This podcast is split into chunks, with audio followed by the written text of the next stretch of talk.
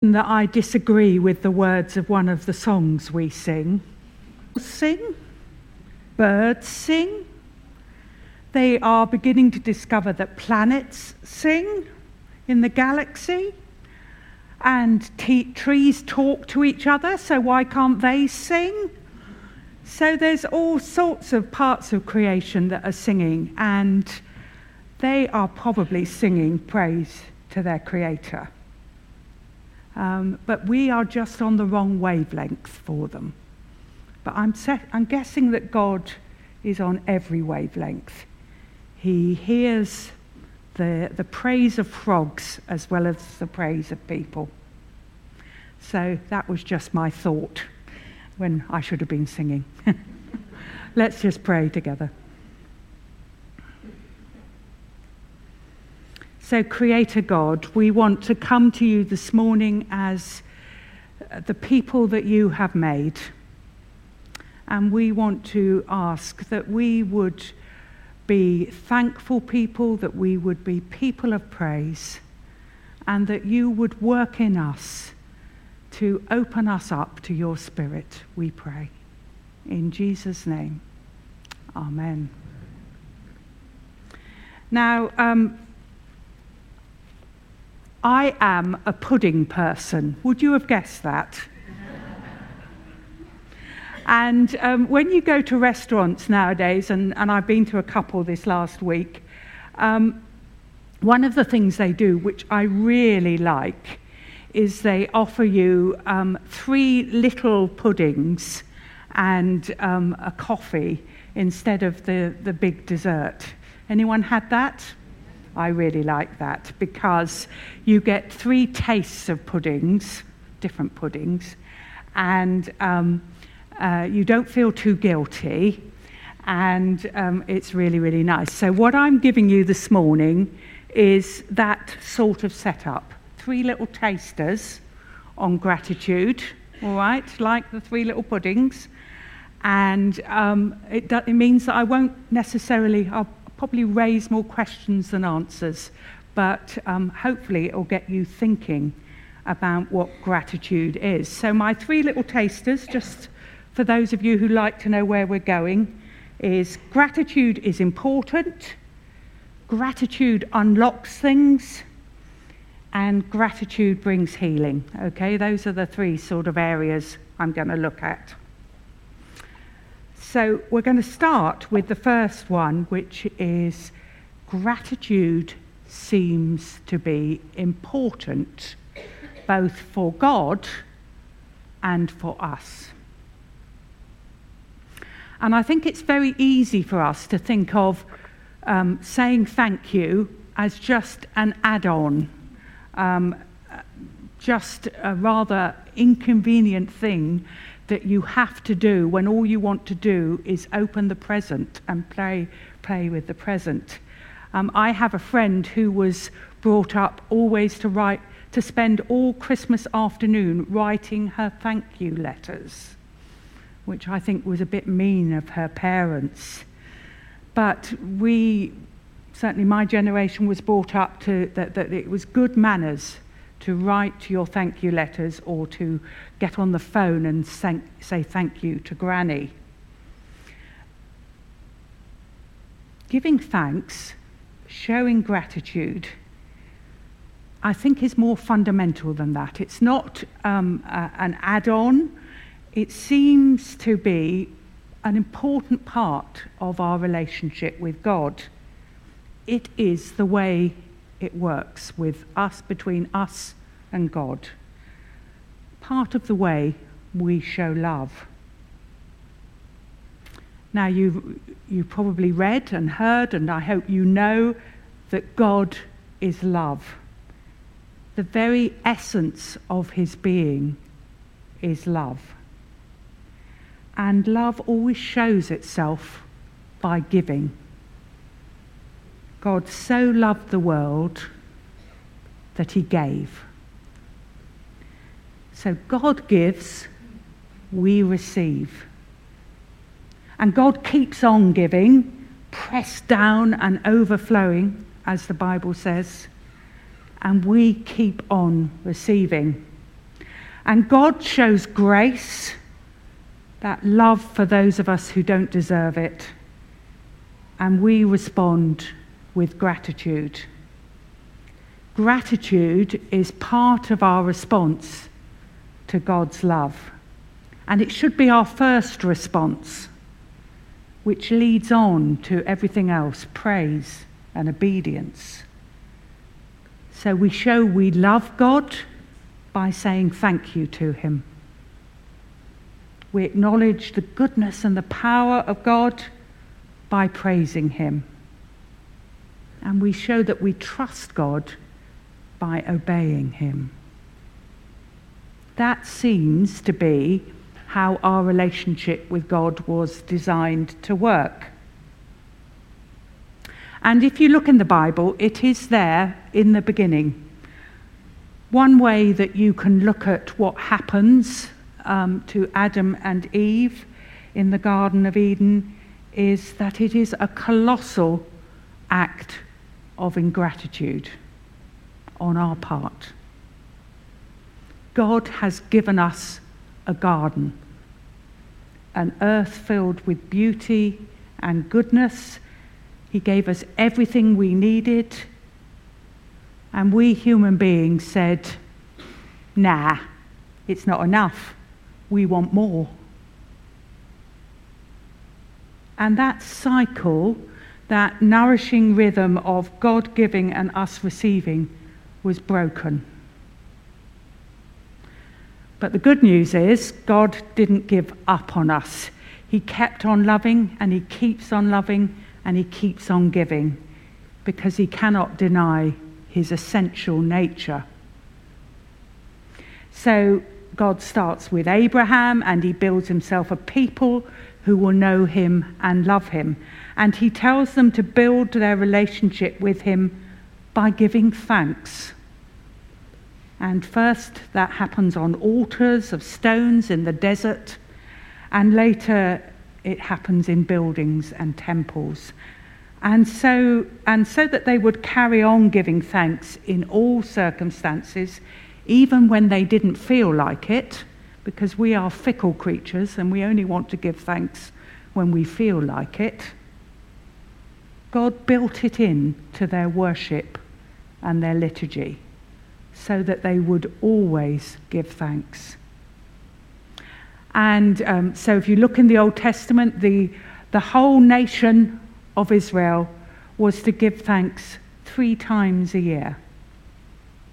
At Passover, they were to remember the goodness and the power of God in delivering them from slavery and give thanks. And at weeks or Pentecost, they were to bring their first fruits to God and give thanks and pray for the harvest to come.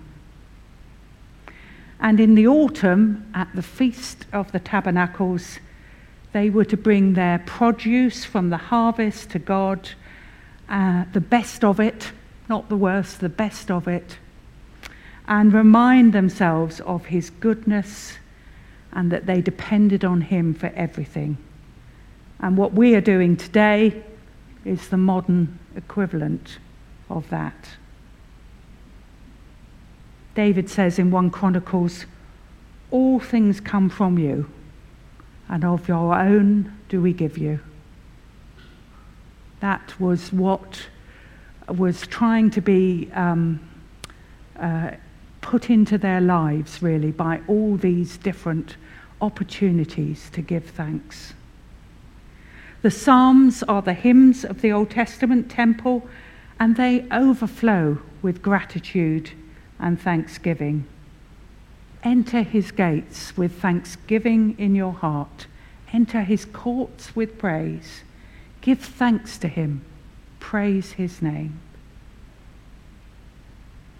Uh, when I was looking uh, up things for this sermon, the word most commonly used in Hebrew for thanks is a word todah. May not be pronouncing that right. And it's linked with the word hand, especially open hands. And they think it may refer to lifting hands in praise or coming with open hands to God to receive. So that's what thanksgiving is coming with open hands to God in praise and to receive what He gives to you. But giving thanks wasn't just for the big occasions. Giving thanks was to be ingrained into everyday life as well. So um, the Jewish people were to give thanks as part of their meals.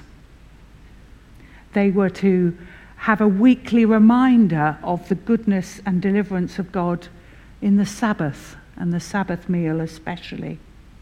They were to give thank offerings at special times in their lives, like for the birth of a child. And Jesus, well, Jesus carried all of that on. Not only is he an example of continuous thanksgiving, if you want a little job to do, go back and look at how many times Jesus speaks out thanks to God in his ministry. But Jesus also set up a feast of thanksgiving for his people. The Greek word for thanksgiving is Eucharisteo, Eucharist. And that is what we do when we have communion. And that thanksgiving was to be the cornerstone of the church's worship. Jesus took the bread, gave thanks, and broke it. And do this in remembrance of me, he says. Give thanks in remembrance of me. So, giving thanks to God continually in every circumstances, in the good times and the bad times, in psalms and songs, in pilgrimage and feasts, in gifts and offerings, around a table with remembrance and love. That is to be part of our pattern of life. So, learning to give thanks seems to be important. Why? Do you think that God needs to be thanked? Is it to appease an angry God? Because sacrifices to pagan gods were often like that. Giving thanks is mentioned over 200 times in the Bible. Why is that? Well, from what I can see, uh, it seems as if building gratitude into our lives and worship is more important for us than it is for God. And that is why God commands it and encourages it. Because gratitude puts us back into that Eden relationship with God, that fundamental giving and receiving and nurturing relationship, which was what we were made for. And when we get that relationship with God right, it also returns us to wholeness and well being because it's how we were meant to live. So let's just pray and then we'll have our reading.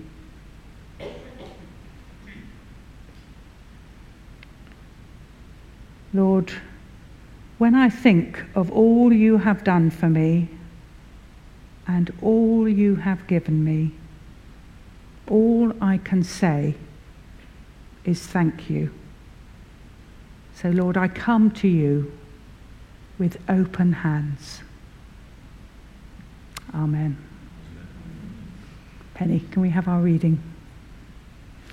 As Penny reads this, you might like to see what this says about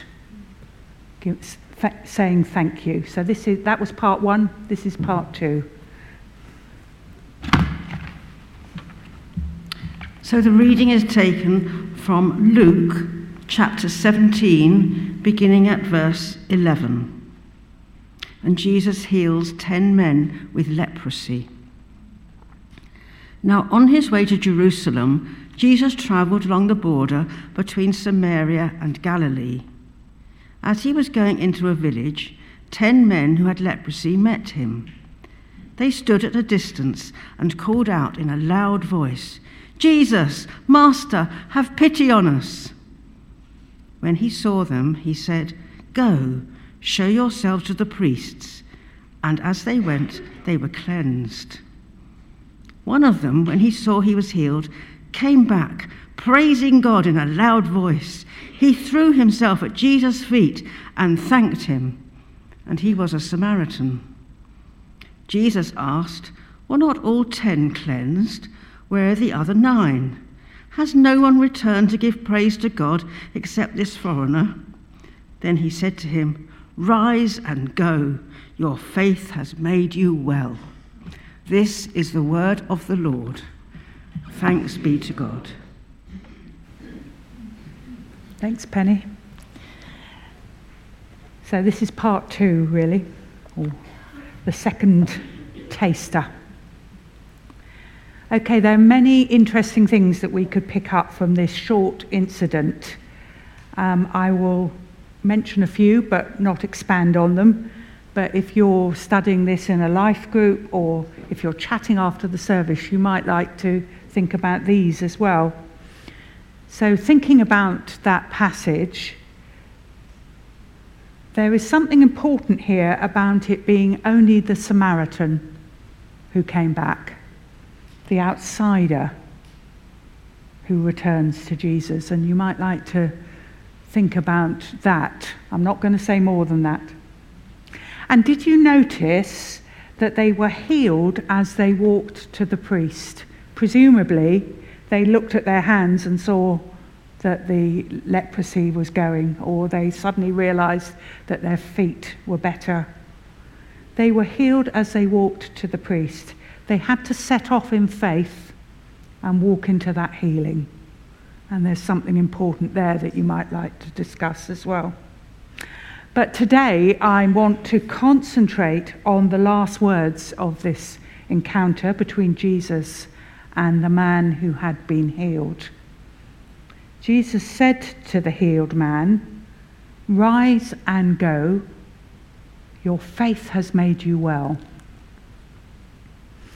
And I think we lose something in translation there because the Greek word that it's translated made you well or healed you is sozo. And again, I may not be pronouncing that right, which does mean healed um, but it's a bigger word. It also means rescued, delivered, saved. And some versions of the Bible you will read, Your faith has saved you. Something more has happened to this man. All ten men were healed of leprosy, but only one returned and gave thanks to God and he received more. He was healed and saved. He was given a new life in every way. And so often in the Bible, when you read through it, giving thanks seems to unlock something. That combination of faith that is showed by giving thanks so faith and thanksgiving seem to go together in some way. That seems to open up God's miracles. And you might like to think of other instances. Jesus giving thanks and breaking a few loaves and feeding 5,000 people. Jesus standing before a tomb and giving thanks to God, and Lazarus walks out alive. Now, I don't pretend to understand that, but it seems to be there in Scripture. There seems to be an unlocking power in giving thanks to God. God can do more when we give thanks. And God can do more in us as a church if we are a grateful people. So, as we leave this story, I just wonder why Jesus waited. It said he was on a journey. But after he had sent these ten men off, he didn't carry on walking straight away, he waited. Was he hoping for all ten to return to thank him? And was he disappointed when only one did? I think it sounds like that. I suspect that he had more to give to each one, but only one returned to say thank you, and only one received all that God had for him. So there's something there about unlocking and, um, and how thanks does that. Okay, that was part two. This is part three. You'll be glad to hear it's a little bit different and slightly shorter, I think. Because um, this is my own story, really, what they now call lived experience. Okay? Um, many of you know I was a librarian all of my working life, and I worked in local government. Now, um, local government has had a really tough time in recent years at all levels. And so the last part of my career was difficult. And I know some of you helped me through that period, so you know some of this.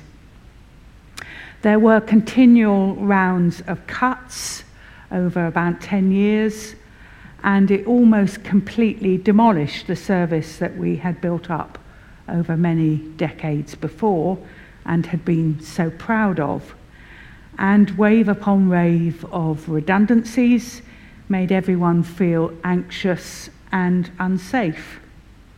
I think I had to apply for my own job five times in 10 years.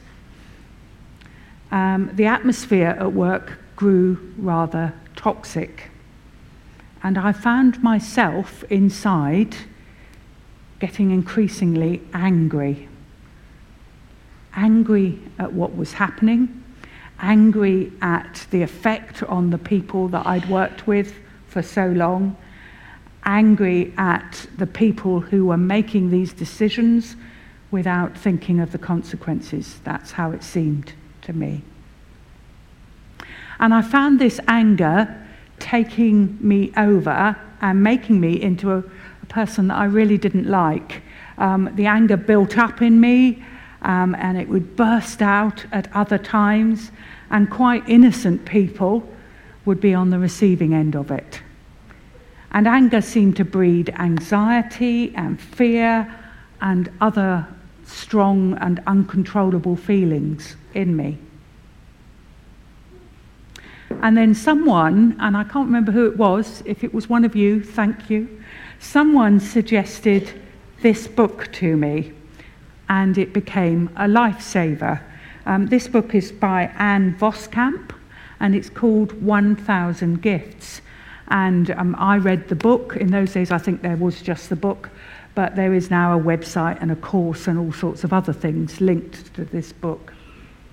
Ann is a Canadian farmer's wife. She's the mother of six. And in, for various reasons in her life, she dares herself to write a list of 1,000 gifts from God.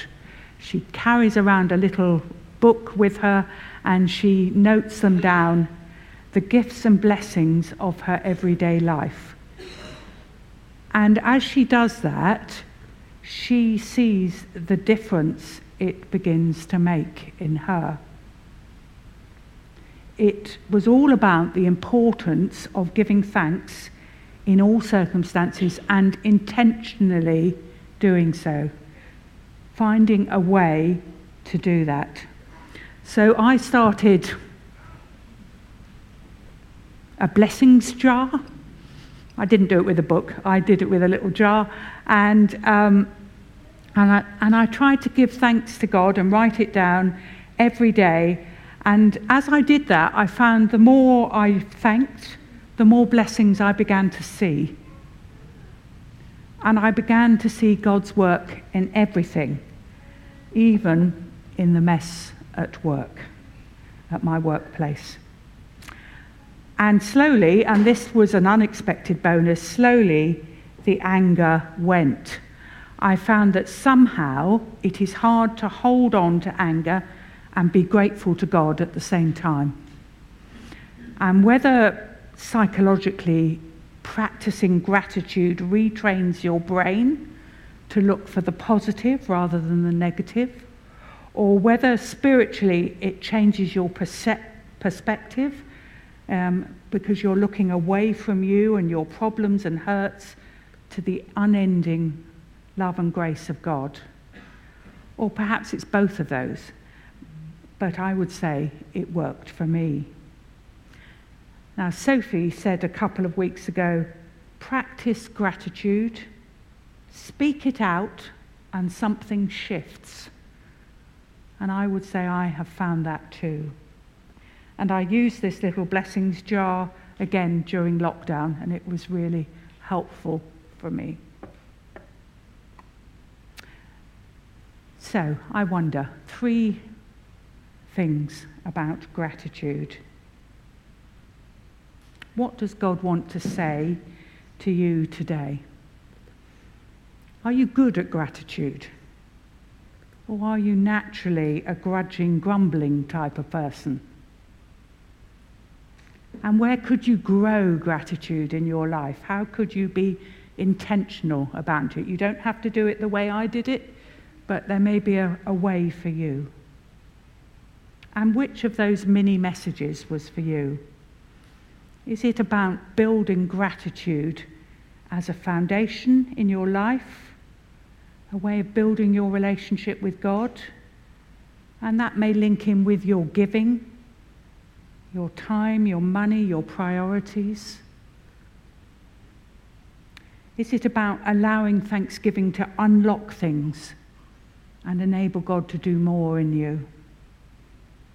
Or is it about the healing power of being thankful. Let's pray together.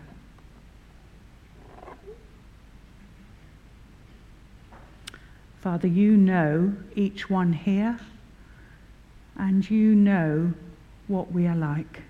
You made us. So, Lord, if there are places where we are hard, would you melt us? If there are places where we are hurt, would you heal us? If there are places where we are trapped, would you release us? And would you help us to become a thankful and grateful people? In Jesus' name, amen.